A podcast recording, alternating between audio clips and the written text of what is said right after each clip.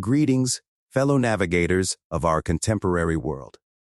As we set sail through, today's discourse, the horizon ahead presents a dilemma that each one of us, from remote cubicles to bustling shop floors, has grappled with for months on end, crafting a safe yet productive work haven in the midst of a pandemic.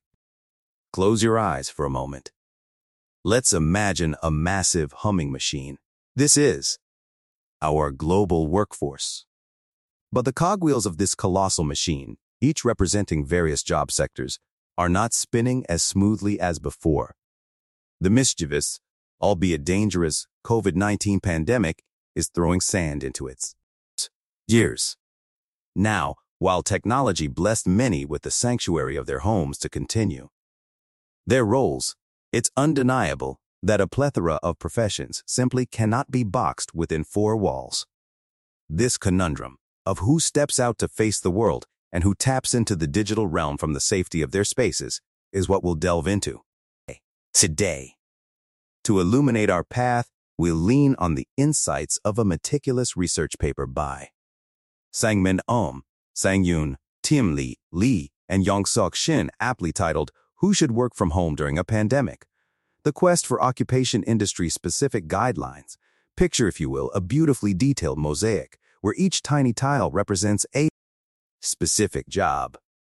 This research essentially assigns two colors to these tiles, one indicating exposure to infection risk, and the other suggesting the feasibility of executing the role remotely. The richer the hue, the more intense the attribute.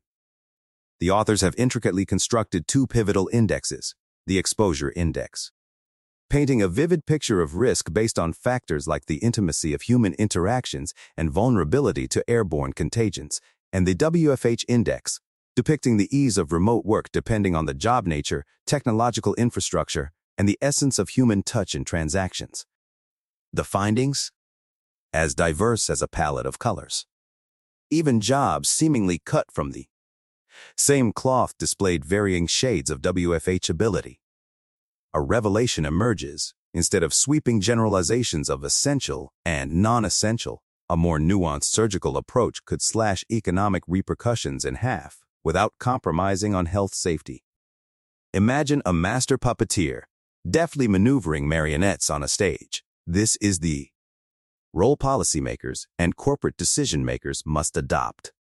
Using these dual indexes as their strings, they can orchestrate a performance where those who can and should operate from behind the curtains do so, while others take center stage, ensuring the show goes on, but with minimized risks.